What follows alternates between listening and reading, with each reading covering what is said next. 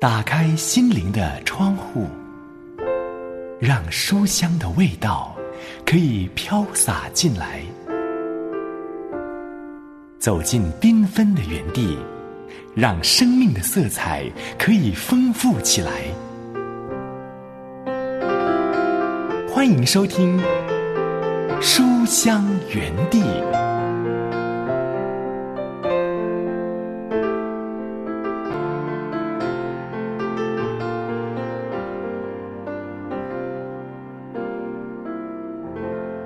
亲爱的书香家人，喜欢读好书的好朋友，平安，刘雯问候你，好开心又来到这两刻钟，可以陪伴你一起来读好书。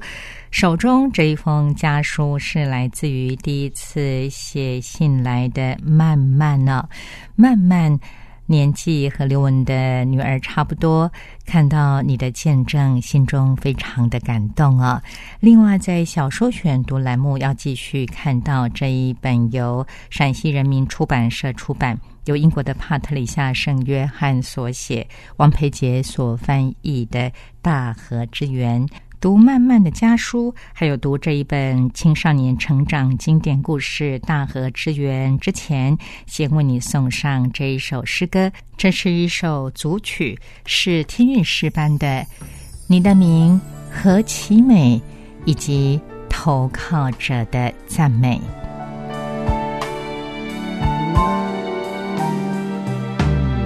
耶和华，我们的神啊。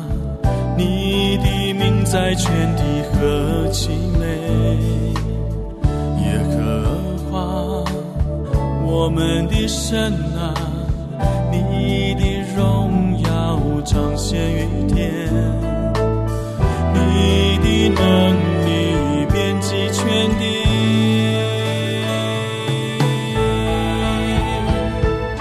穹苍浩瀚，无边宽广。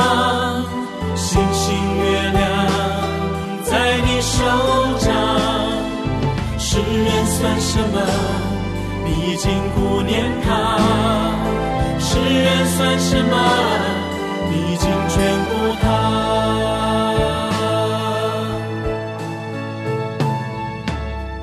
耶和华，我们的神啊，你的名在全地何其美！耶和华，我们的神啊。你的荣耀彰显于天，你的能力遍及全地，穹苍浩瀚，无边宽广，星星月亮在你手上，世人算什么？你经不念他。世人算什么？你竟眷顾他。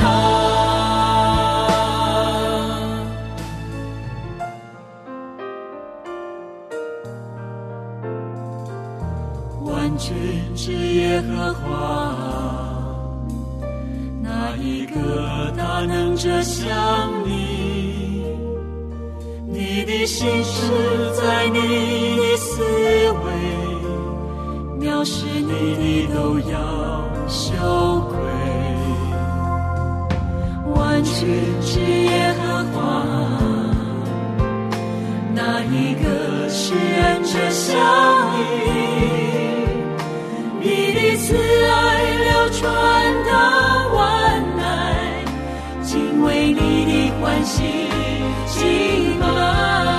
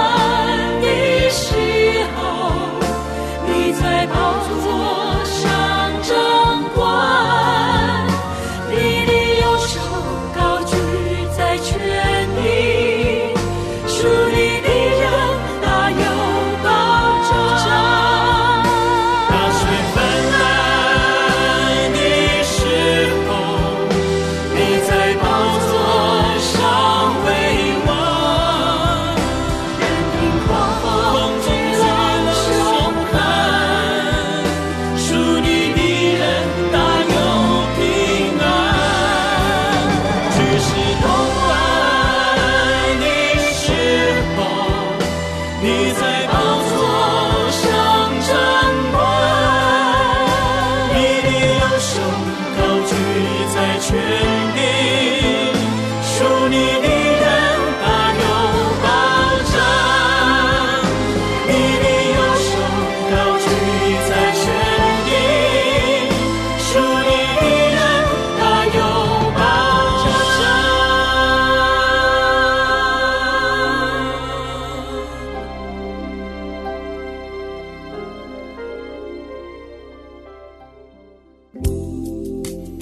种书百看不腻，写书的人倾心吐意，看书的人全心全意。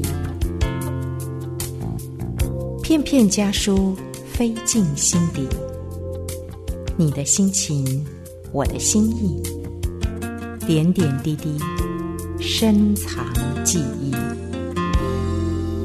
来自于亲爱的慢慢的第一封家书，信中说到：“刘文老师您好，我是曼曼，怀着激动的心情给您写下第一封信。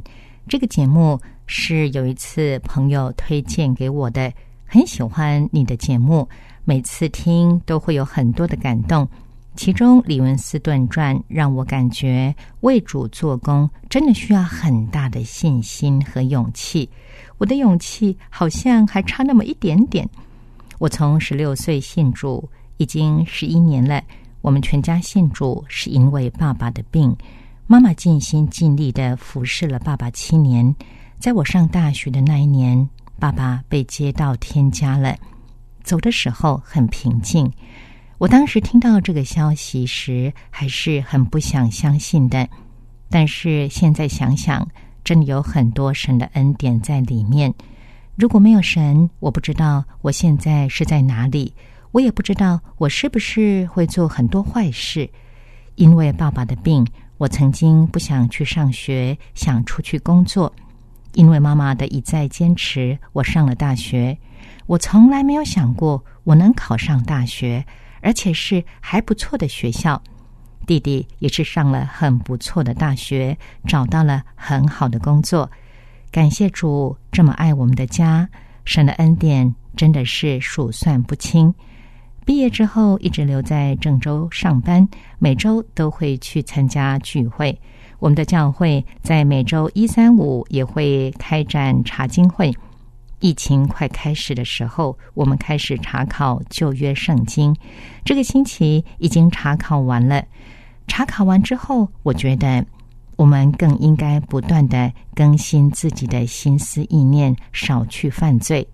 神不仅是慈爱的，他更是公义的。他发怒，没有一个人可以承受得住的。我们的教会现在已有了主日学，我是其中的一位主的仆人，我很愿意为主做工。但是每当我要备课的时候，我都不知道该怎么讲才能更好的把神的心意传达给小孩子们听。也求助把这样的智慧加在我里面。我也很希望身边的每个人都信主，但是每一次给他们传完福音，他们也就都是只听一听。其中有一个朋友，我们一起住了三年了，我都没有把他带到教会，我觉得是一种亏欠。求主能够帮助我，赐给我聪明和智慧。最后，也求主继续赐福给良友电台，也希望能有更多的弟兄姐妹能听到这个电台。这是来自于曼曼的第一封家书。曼曼真的是很单纯爱主的姐妹啊！看见你这么的有传福音的负担，也十分的激励刘文阿姨啊。那你有一位很伟大的妈妈，在照顾。爸爸的过程当中呢，是如此的爱孩子，鼓励你继续向上啊！看见你在艰难当中呢，仍然是数算恩典，这也是令人非常感恩的。我相信呢，上帝一定会使用你的。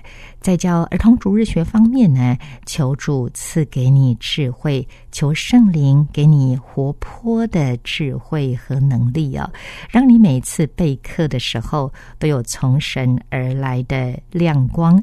另外呢，你提到啊，朋友一起住了三年还没有带到教会，我们也为你的朋友来祷告，求助亲自开启他的心。我们传福音，不要灰心，不要丧志。在上帝的手中，我们只管撒种，上帝会按着他的时候去收割的。好，欢迎慢慢再次给刘文阿姨写信了。我也祝福你每天恩上加恩，利上加利，身心灵都健壮。接下来，我们一起来读这一本由陕西人民出版社出版。由英国的帕特里夏·圣约翰所写，王培杰翻译的《大河之源》。我们今天要看到第八章，情况糟透了下半段，还要进到第九章，找到避难所上半段。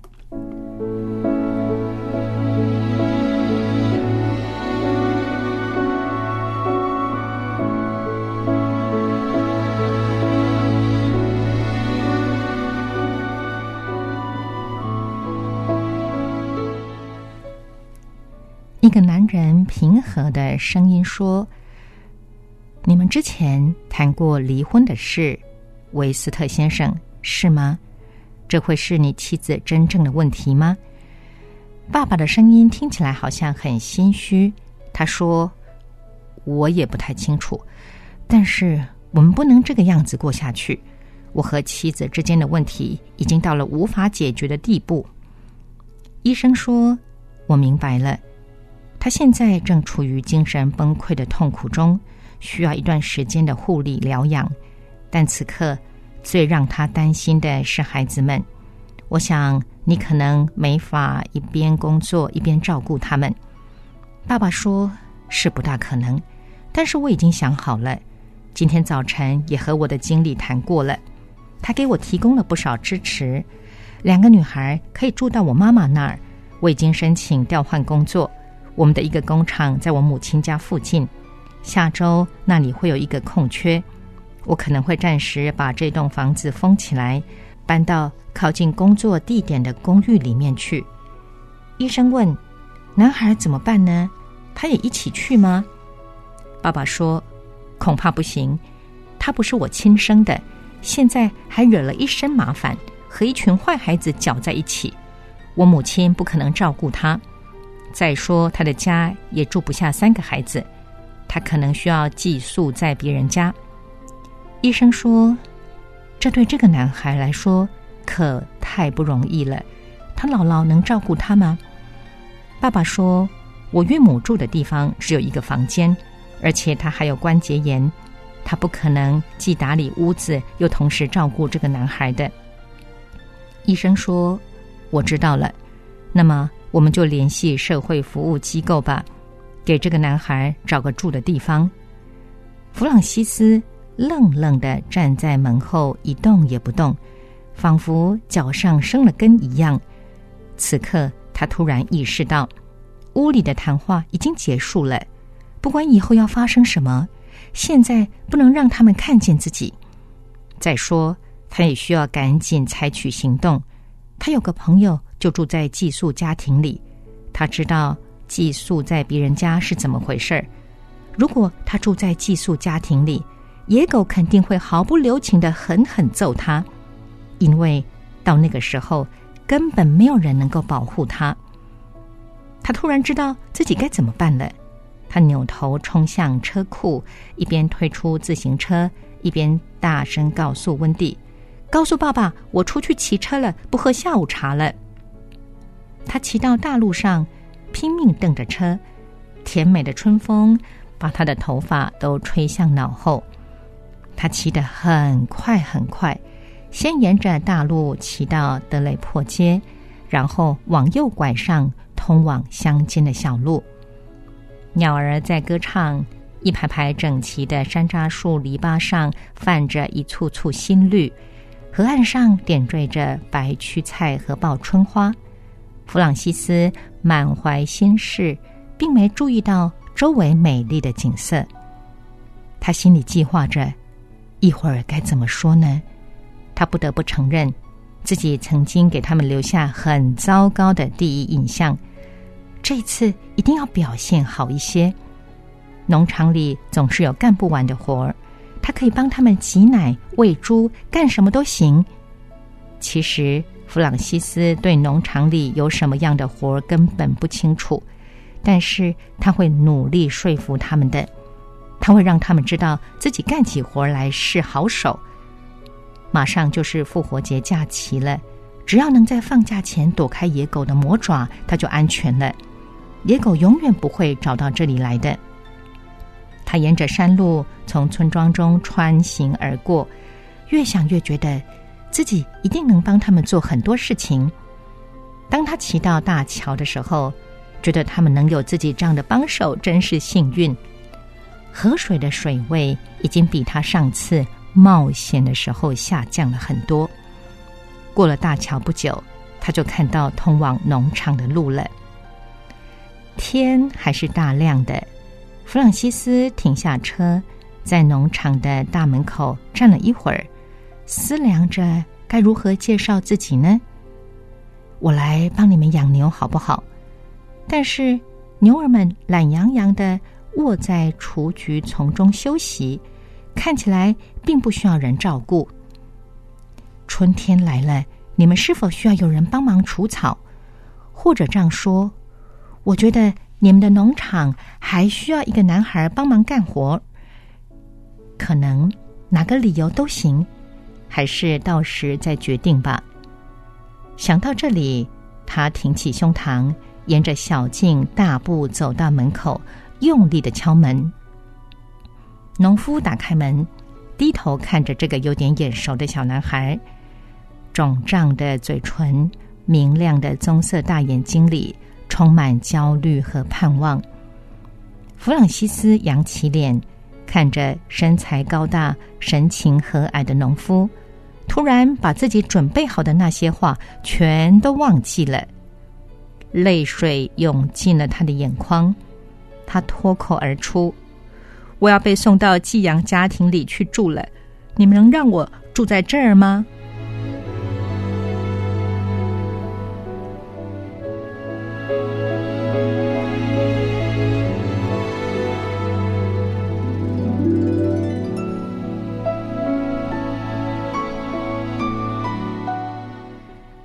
农夫说：“快进来，你不就是那一个划走我们小船的孩子吗？”这样的话让弗朗西斯听起来觉得情况不太乐观，他伤心的皱了皱鼻子，跨进了屋门。全家人正在厨房里热热闹闹的喝茶，但农夫带着弗朗西斯走进一个类似小办公室的地方，坐了下来。农夫问：“你父母知道你来这里吗？”弗朗西斯说：“我妈妈住院了，爸爸知道我出来骑车。”我就要被送去别人家寄宿了。农夫说：“刚才你告诉过我了，你喝过下午茶了吗？”弗朗西斯摇了摇头。农夫转身出去，回来的时候拿着一杯茶和一块家里自制的蛋糕。看着弗朗西斯狼吞虎咽的把茶和蛋糕吃完之后，农夫舒舒服服的靠在椅子里说：“现在给我说一下吧。”到底怎么回事？热茶和蛋糕让弗朗西斯感到温暖，也有了体力。再加上面前这个男人的关注和鼓励，他就滔滔不绝的把一切都倒了出来。农夫一边听一边问了几个简单的问题。弗朗西斯说完之后，农夫知道了关于野狗、粉刺、电话亭、拉姆、大火、妈妈、爸爸。温蒂、代币和警察的事情。弗朗西斯讲完了这个长长的、精彩的故事，扬起脸恳求的看着农夫说：“现在，要是你不能收留我的话，我不知道自己会去哪儿。野狗一定不会放过我的。不过，你还得一起收留我的猫，因为它不能去约克郡，也不能独自留在家里，所以只好跟我一起过来，是不是？”农夫同意了，他说：“那当然，要是你过来住的话，猫也得一起过来。我们可以正式聘请他做我们谷仓的守护者。弗朗西斯开心的笑了，觉得自己好像很久都没有这样笑过了。农夫说：“我去给你爸爸打电话，然后和我妻子谈谈这件事。”说完，他就起身离开了。弗朗西斯坐在位子上，把一本奶制品的产品目录从头翻到尾。大约二十分钟后，农夫满脸笑容的回来了。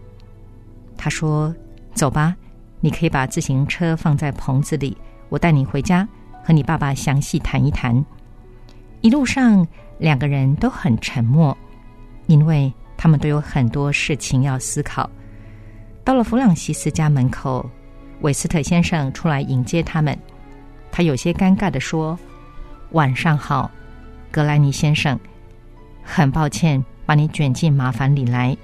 我不知道弗朗西斯去了你那儿。弗朗西斯，去吃晚饭吧。格莱尼先生，请进。”爸爸和格莱尼先生谈了很久。后来，爸爸把头伸进厨房门，说道：“好啦，弗朗西斯。”格莱尼先生一家愿意让你和他们住一段时间，他们可真是好人。他现在带你走，你的卧室里放着一个空箱子，你赶紧去楼上收拾一下东西。弗朗西斯仿佛射出去的箭一般，跑到楼上，把衣服卷起来扔进衣箱。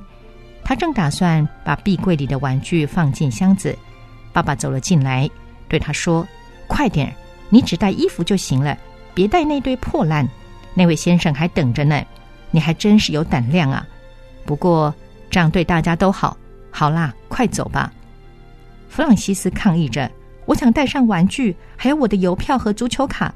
不带上他们，我哪儿都不去。”爸爸说：“大人怎么说，你就怎么做。”说着，把衣箱砰的一下盖上，又推了他一下。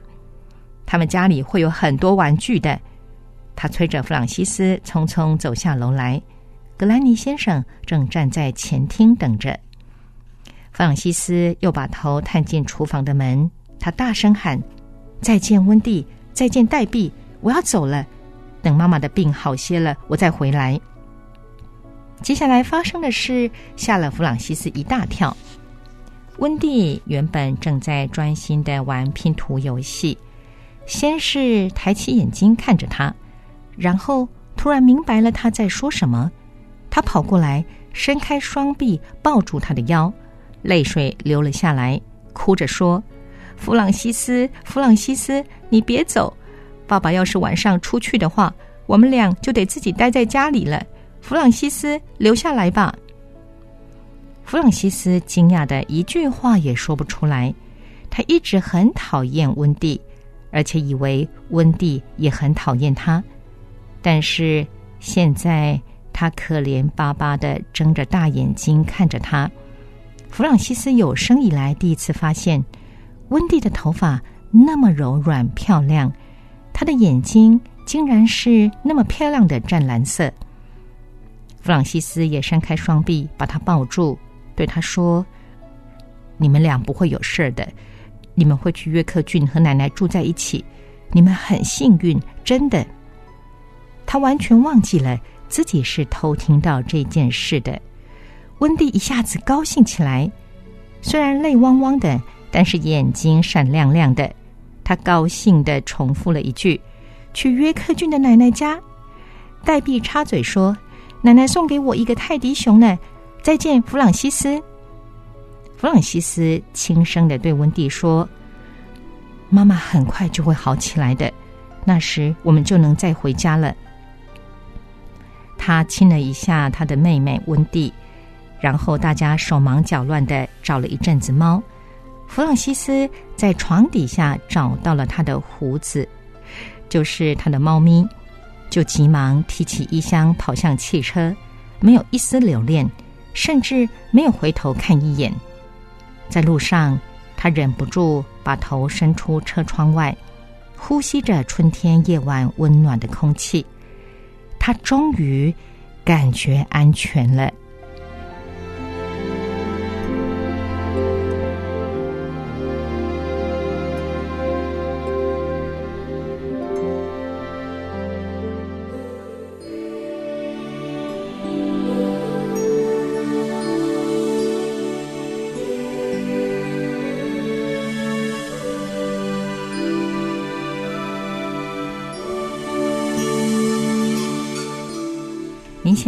正收听的是由良友电台制作的《书香园地》节目，我是刘雯，和你一起读的这一本书是由陕西人民出版社出版，由英国的帕特里夏圣约翰所写，王佩杰翻译的《大河之源》。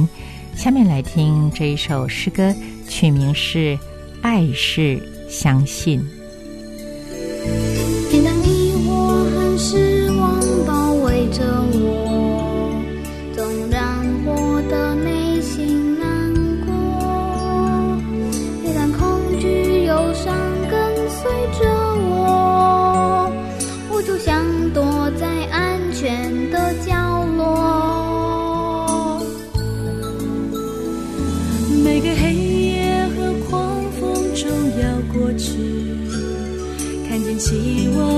曙光升起，伸手拨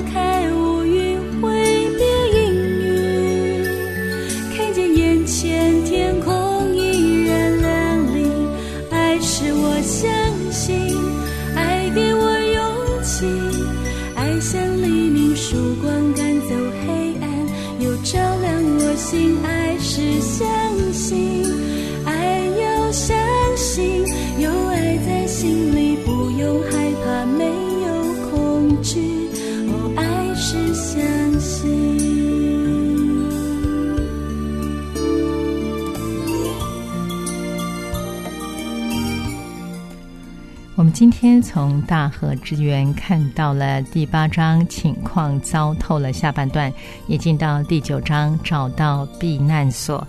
弗朗西斯要住进和蔼的农夫他们的家里头了，他的人生会发生什么样的转变呢？不要错过了，下回继续看这一本《大河之源》。每当疑惑和失望包围着我，总让我当恐惧、忧伤跟随着我，我就像躲在安全的角落。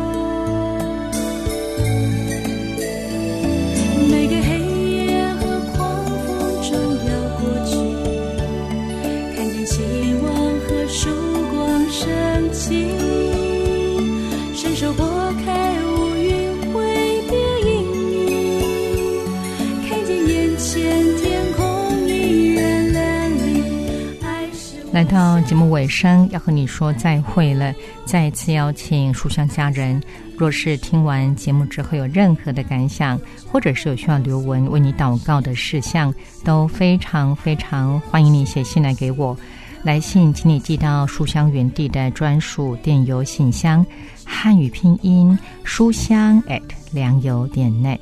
我们下回节目时间再会，愿神赐福保护你，拜拜。爱给我勇气，爱像黎明曙光